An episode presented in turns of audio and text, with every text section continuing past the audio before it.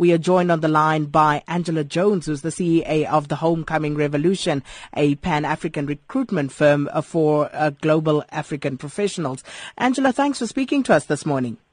Thanks, Akina. Thanks for having me on. So what has the reaction been to this news?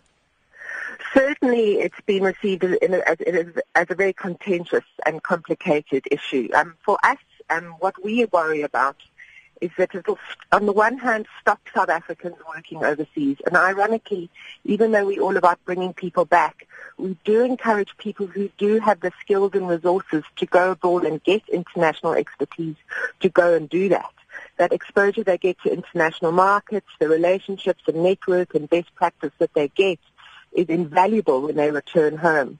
Um, particularly in Dubai, for example, a lot of South Africans go there. They don't go necessarily forever but they go and, and the, the skills they require within the medical field, construction, tech, financial services are all really, really valuable to our economy when they come home. So on the one hand, we worry that it will prevent South Africans getting international experience. And on the other hand, we worry that it might cause South Africans abroad to revoke their South African citizenship.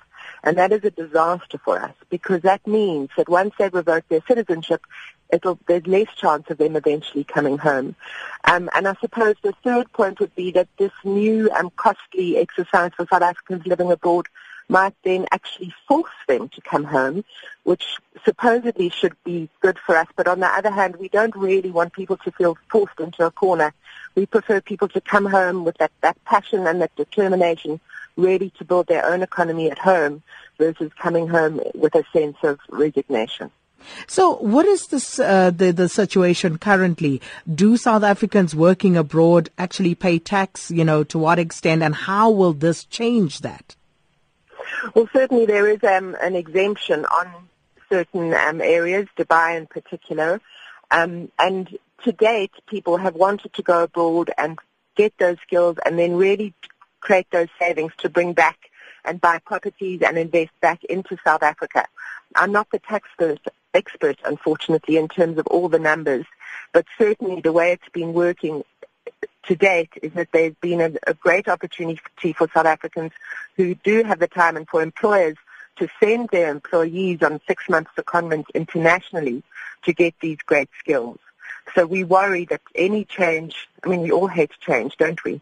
Um, any change, in human nature, would cause would cause um, uh, not we, we we as South Africans believe that you should always remain South African, but you should have the freedom to travel internationally, get those skills, and be able to bring them home. Angela, of course, uh, the, um, uh, the, the, the, uh, the, they are calling for submissions now for uh, people to actually uh, give their views on this. And um, as I understand it, you were saying about uh, you know how this is going to work and not being quite sure. I see here that um, Jerry Botha, who is a managing partner of Tax Consulting South Africa, explained it as such. So he says that if you have, um, if you earn a salary uh, that places you in the 45% personal income tax bracket, and let's say you're paying 25% in the country where you're employed, then you will be expected to pay the 20% difference now to SARS. Certainly. So it makes the idea of working internationally far less attractive. And for us, we believe that the best highly skilled people who can really boost our economy are people who have got international exposure. So in our opinion, anything that makes working internationally less attractive isn't a good thing. Angela, I'll tell you what, it would be interesting to speak to you later. Maybe, you know, just pulse your members just to get a sense of how they actually uh, feel, whether this would uh, prompt them to come back to South Africa or to, as you had indicated, perhaps renounce their South African citizenship. And I think it would be interesting to see how they respond to this. We can certainly. We'd love to chat to you in a month or so. We'll gather lots of opinions and I'd look forward to chatting to you again. Absolutely.